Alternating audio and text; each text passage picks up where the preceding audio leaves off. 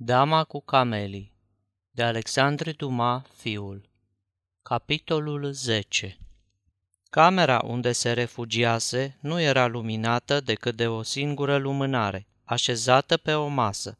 Răsturnată pe o canapea cu rochia desfăcută, Margherit își ținea o mână pe inimă, iar cealaltă îi atârna pe podea. Pe masă se afla un lighean de argint plin pe jumătate cu apă, Apa era străbătută de firișoare de sânge ca o marmură. Margherit, foarte palidă și cu gura întredeschisă, încerca să-și vină în fire. Din când în când, pieptul îi se umplea de un suspin adânc, care, odată gonit, părea să o mai ușureze puțin, dându-i pentru câteva secunde impresia că se simte bine. M-am apropiat fără ca ea să facă vreo mișcare – M-am așezat și i-am luat mâna care îi se odihnea pe piept. A, dumneata erai?" îmi spuse ea, schițând un surâs. Probabil că aveam o figură grozav de tulburată, deoarece ea adăugă. Ești și dumneata bolnav?" Nu. Spune-mi, îți mai este rău?" Foarte puțin." Și își șterse cu batista lacrimile pe care Tusia îi le adusese în ochi. M-am obișnuit acum. Dumneata te sinucizi, doamnă, i-am spus eu atunci cu o voce emoționată. Aș vrea să-ți fiu prieten, rudă, ca să te împiedic să-ți faci cu bună știință atâta rău. A, nu face să te alarmezi pentru asta, replică Margherit pe un ton puțin amar. Privește și vezi dacă ceilalți se ocupă de mine, fiindcă ei știu bine că nu e nimic de făcut împotriva bolii de care sufăr. Apoi se ridică, luă lumânarea, o puse pe cămin și se privi în oglindă. Cât de palidă sunt!" exclamă ea, încheindu-și rochia și trecându-și degetele peste părul despletit. E, să ne întoarcem la masă. Vii?" Eu însă stăteam jos și nu mă mișcam. Margherit înțelese emoția pe care mi-o provocase această scenă, deoarece se apropie de mine și, întârzindu-mi mâna, îmi spuse – Haide, vino! I-am luat mâna și i-am dus-o la buze, fără să vreau, două lacrimi, multă vreme stăpânite, îi picurară pe mână. ce e asta? Dar ce copil ești?" spuse Margherit, reașezându-se lângă mine. Uite că plângi. Dar ce ai?" De bună seamă că-ți par tare caragios, dar ce-am văzut mi-a făcut îngrozitor de rău. Ești tare bun. Ce vrei? Nu pot să dorm. Trebuie să mă distrez și eu puțin și, la urma urmei, când e vorba de fete ușoare ca mine, una în plus sau în minus, ce contează? Doctorii îmi spun că sângele pe care îl scuip este din bronhii. Îmi iau aerul că-i cred, este tot ce pot să fac pentru ei. Te rog să mă asculți, Margherit, i-am spus cu o intonație pe care n-am putut să o ascund. Nu știu ce înrăurire o să ai asupra vieții mele, dar ceea ce știu este că în acest moment nu există nimeni, nici chiar sora mea, la care să țin ca la dumneata. Și asta din prima clipă în care te-am văzut. În numele cerului, îngrijește-te și renunță la viața pe care o duci. Dacă m-aș îngriji, aș muri. Ceea ce mă susține este tocmai viața febrilă și intensă pe care o duc. Și apoi, doar femeile din lumea bună, care au familie și prieteni, au posibilitatea să se îngrijească. Cât despre noi, din momentul în care nu mai putem măguli vanitatea amanților noștri, aceștia ne părăsesc și seri nesfârșite urmează unor zile la fel de nesfârșite. O, le cunosc bine – am stat la pat două luni. După trei săptămâni, nimeni n-a mai venit să mă vadă. E adevărat că nu sunt pentru dumneata decât un străin, am continuat eu, dar dacă ai vrea, te-aș îngriji ca un frate, nu te-aș părăsi și te-aș vindeca, iar când îți vei fi recăpătat forțele, n-ai decât să-ți reiei, dacă ai să vrei, viața pe care o duci acum dar sunt convins că îți va plăcea mai mult o viață liniștită, care te-ar face mai fericită și te-ar păstra frumoasă. Vorbește așa în astă seară, pentru că atunci când bei, devii mărinimos, dar nu te cred capabil de răbdarea cu care te lauzi atâta. Dă-mi voie să-ți amintesc, Margherit, că ai fost bolnavă vreme de două luni și că în tot acest răstimp n-a existat o singură zi în care să nu vin să mă interesez cum îți merge. asta e adevărat, dar de ce n-ai urcat niciodată la mine? Pentru că atunci nu te cunoșteam, dar cine se sinchisește de o fată ca mine? Totdeauna trebuie să te arăți respectuos în fața unei femei. Aceasta e cel puțin părerea mea. Așadar, mai îngriji? Da. Ai fi în stare să stai zi de zi lângă mine? Da. Chiar și nopțile? Atâta vreme cât nu te-aș plictisi și cum numești dumneata asta? Devotament. Și de unde vine acest devotament? Dintr-o simpatie irezistibilă pe care o am pentru dumneata. Așadar, ești îndrăgostit de mine? Spune-o, numai decât. E mult mai simplu. Se poate, dar dacă va trebui să ți-o spun vreodată, aș vrea să nu fie astăzi. Ai face mai bine să nu mi-o spui niciodată. Pentru ce? Pentru că din această mărturisire nu pot urma decât două lucruri. Care? Sau nu te voi accepta și atunci ai să mă urăști, sau am să te accept și atunci ai să ai o amantă tristă, o femeie nervoasă, bolnavă, posomorâtă sau de o veselie mai tristă decât cea mai adâncă mâhnire. O femeie care scuipă sânge și care cheltuiește o sută de mii de franci pe an este bună pentru un bogătaș bătrân ca ducele, dar este grozav de plictisitoare pentru un tânăr ca dumneata. Și dovada e că toți tinerii amanți pe care i-am avut m-au părăsit foarte repede. Nu îi răspundeam nimic. O ascultam. Această sinceritate, care aducea aproape a spovedanie, această viață dureroasă, întrezărită prin vălul aurit care o acoperea și de asprimea căreia biata fată se refugia în desfrâuri, beție și insomnie, toate acestea mă impresionau în așa măsură încât nu găseam de spus niciun cuvânt potrivit. Haide, reluă Margherit, am început să spunem copilării. Dă-mi brațul și să ne reîntoarcem în sufragerie. Nu trebuie să se știe de ce am zăbovit atâta aici. Poți să te întorci dacă ții, dar eu te rog să-mi îngădui să rămân aici. Pentru ce? Pentru că veselia dumitale îmi face prea mult rău. Ei bine, am să fiu tristă. Te rog, Margherit, îngăduie-mi să-ți spun un lucru care fără îndoială că ți-a mai fost spus – iar obișnuința de a-l tot auzi te va împiedica poate să-i dai crezare. Totuși, este foarte adevărat și nu ți-l voi mai repeta niciodată.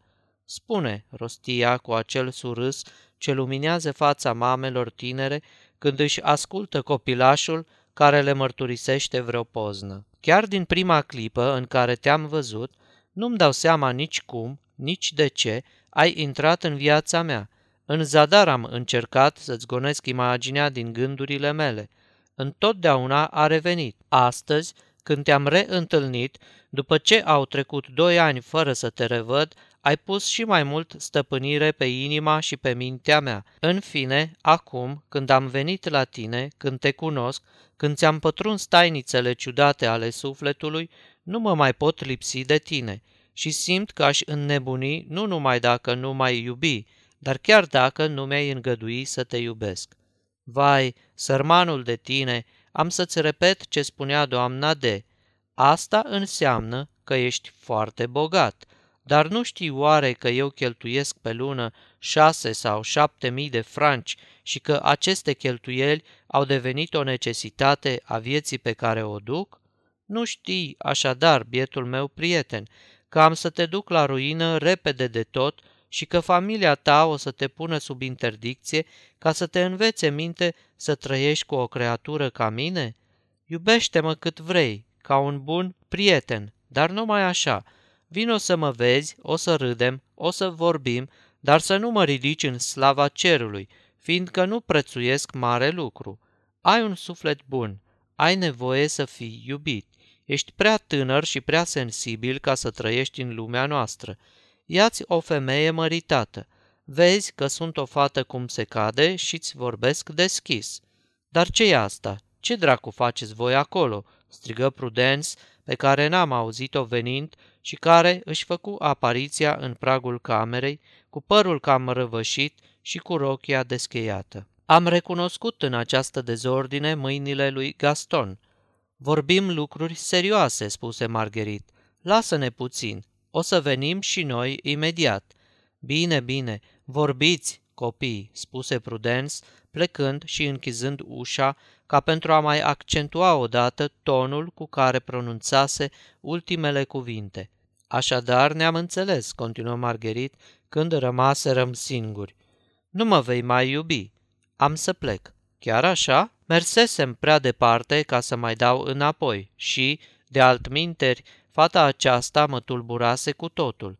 Acest amestec de veselie, de tristețe, de candoare, de prostituție, chiar și boala ei, care de bună seamă că îi sporea forța impresiilor, ca și sensibilitatea nervilor, totul mă făcea să înțeleg că dacă, de la bun început, nu reușeam să domin natura aceasta distrată și ușoară, ea era pierdută pentru mine. Ia te uită, așadar, e serios ce spui, zise ea. Foarte serios. Dar de ce nu mi-ai spus toate astea mai repede? Când să ți le fi spus? A doua zi după ce mi-ai fost prezentat la opera comic. Cred că m-ai fi primit foarte prost dacă aș fi venit să te văd. Pentru ce? Pentru că în ajun fusesem tare stupid. Asta este adevărat, dar totuși mă iubeai încă de pe atunci. Da, ceea ce nu te-a împiedicat să te duci să te culci și să dormi foarte liniștit după spectacol. Cunoaștem noi ce înseamnă aceste amoruri grozave. Ei bine, te înșeli. Știi ce am făcut în seara aceea, după spectacolul de la opera comic? Nu. Te-am așteptat la intrarea la cafe angles. M-am luat după trăsura în care te-ai urcat, împreună cu cei trei prieteni, și când te-am văzut coborând singură și intrând în casă, tot singură, am fost tare fericit. Margherit se porni pe râs. De ce râzi? Fără motiv. Spunem de ce ai râs, te implor, sau am să cred că iar îți bați joc de mine. N-ai să te superi? Cu ce drept m-aș supăra? Ei bine, exista un motiv temeinic ca să intru singură. Care? Acela că mă aștepta cineva aici. De mi-ar fi dat o lovitură de cuțit și nu m-ar fi durut mai tare. M-am ridicat și, întinzându-i mâna, i-am spus, adio. Aceasta este o înregistrare Cărțiaudio.eu. Toate înregistrările Cărțiaudio.eu sunt din domeniul public. Pentru mai multe informații sau dacă dorești să te oferi voluntar, vizitează www.cărțiaudio.eu. Eram convinsă că ai să te superi, spuse ea. Bărbații sunt stăpâniți de furia de a afla tot ceea ce poate să-i facă să sufere. Dar te asigur, am adăugat pe un ton rece, ca și cum aș fi vrut să dovedesc că mă lecuisem pe vecie de pasiunea mea, te asigur că nu sunt supărat. Era foarte firesc să te aștepte cineva, după cum este foarte firesc să mă retrag la orele trei dimineața. Ai și dumneata pe cineva care te așteaptă acasă? Nu, dar trebuie să plec. Adio atunci. Mă gonești? Câtuși de puțin. De ce mă chinuiești? Cu ce te-am chinuit? Mi-ai spus că te aștepta cineva. Nu m-am putut stăpâni să nu râd la gândul că ai fost atât de fericit văzându-mă intrând singură în casă când exista un motiv atât de temeinic pentru asta. Adeseori te bucuri nespus de o copilărie și găsesc că e o adevărată răutate să destrami o asemenea bucurie, pe când, lăsând-o să dăinuiască, îl faci și mai fericit pe cel ce se bucura de ea. Dar cu cine crezi că ai de-a face? Nu sunt nici fecioară, nici ducesă. Nu te cunosc decât de astăzi și nu am de ce să-ți dau socoteală de faptele mele. Admițând că îți voi deveni într-o zi amantă, trebuie să fii bine lămurit că am avut alți amanți înaintea ta. Dacă ai și început să-mi faci scene de gelozie înainte, ce are să fie prin urmare după? Dacă are să existe vreodată acest după. N-am mai văzut în viața mea un om ca tine. Pentru că nimeni nu te-a iubit așa cum te iubesc eu. Spune sincer, mă iubești, așadar, mult de tot? Atât cât este cu putință să iubești, așa cred. Și de când a început? Din ziua în care te-am văzut coborând din caleașcă și intrând la suse, acum trei ani. Știi că e încântător? Ei bine, ce trebuie să fac pentru a-mi arăta recunoștința față de această iubire înflăcărată? Să ții puțin la mine, am spus eu, iar inima îmi bătea în piept așa de tare încât aproape că nu mai puteam scoate o vorbă, fiindcă mi se părea că Margherit, cu toate surâsurile pe jumătate ironice cu care însoțise întreaga conversație, începuse și ea să-mi împărtășească tulburarea și simțeam că mă apropii de clipele așteptate de atâta amar de vreme. Ei, bine, și ducele? Care duce? Bătrânul meu gelos. N-are să știe nimic. Și dacă o să afle? Are să te ierte. A, nu, are să mă părăsească. Și ce am să ajung atunci? Dar văd că te expui să fii părăsită pentru un altul. Cum ai aflat? Din dispoziția pe care ai dat-o să nu se deschidă nimănui în noaptea aceasta. Este adevărat, dar e vorba de un prieten serios, la care nu ții deloc pentru că îl oprești să vină să te vadă la o asemenea oră. Nu ești deloc îndreptățit să-mi reproșezi acest lucru, pentru că l-am făcut ca să vă primesc, pe tine și pe prietenul tău. Încetul cu încetul mă apropiasem de Margherit. Mi-am petrecut mâinile în jurul taliei sale și îi simțeam trupul suplu apăsându-mi ușor palmele. Dacă ai ști cât te iubesc, am rostit eu încetișor, adevărat de tot? Îți jur. Ei bine, dacă îmi promiți că ai să-mi îndeplinești toate dorințele, fără să spui vreo vorbă, fără să-mi faci vreo observație, fără să mă descoși, poate că am să te iubesc. Tot ce ai să vrei. Dar țin să te previn, vreau să fiu liberă, să fac ce am poftă, fără să-ți dau cel mai mic amănunt asupra vieții mele. De multă vreme caut un amant tânăr, supus, îndrăgostit fără bănuieli, iubit fără drepturi – N-am reușit niciodată să-l găsesc. Bărbații, în loc să fie mulțumiți că li se acordă pentru vreme îndelungată ceea ce de-abia sperau să obțină o singură dată, cer socoteală amantei lor de prezent, de trecut și chiar de viitor. Pe măsură ce se obișnuiesc cu ea, vor să o domine și devin cu atât mai pretențioși cu cât li se dă tot ceea ce vor. Dacă mă hotărăsc să-mi iau acum un nou amant, Vreau să aibă trei calități destul de rare, să fie încrezător, supus și discret. Ei bine, am să fiu exact așa cum ai să dorești. O să vedem. Și când o să vedem? Mai târziu. Pentru ce? Pentru că, spuse Margherit, desprinzându-se din brațele mele și luând dintr-un buchet mare de camelii roșii o camelie pe care mi-o prinse la butonieră, pentru că nu poți întotdeauna să aduci la îndeplinire un angajament în aceeași zi în care l-ai semnat. Era ușor de înțeles. Și când am să te revăd? am întrebat-o eu, strângând-o în brațe. Când această camelie își va schimba culoarea. Și când are să-și schimbe culoarea? Mâine, de la orele 11, noaptea, până la miezul nopții. Ești mulțumit? Mă mai întrebi? și nu sufla o vorbă nici prietenului tău, nici prudenței, nimănui. Îți promit. Acum sărută-mă și să ne întoarcem în sufragerie. Mi-a întins spuzele și a netezit din nou părul și am ieșit din cameră, ea cântând, iar eu pe jumătate nebun. În salon s-a oprit și mi-a spus pe șoptite, trebuie să ți se pară ciudat că las impresia că sunt gata să te accept numai decât. Știi care este motivul? Pentru că urmă ea luându-mi mâna și punându-mi-o pe inimă, ale cărei palpitații violente mă cutremurau, pentru că, având de trăit mai puțin decât ceilalți, mi-am îngăduit să trăiesc mai repede. Nu mai vorbi astfel, te implor. O, consolează-te, continuă ea râzând, oricât de puțin timp aș mai avea de trăit, să fii sigur că tot am să trăiesc mai multă vreme decât ai să mă iubești. După care început din nou să cânte și păși în sufragerie.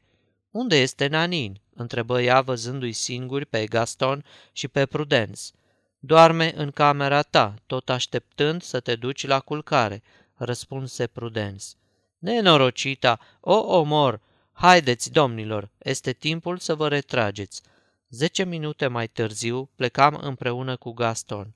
Margherit îmi strânse mâna la plecare și rămase cu Prudence.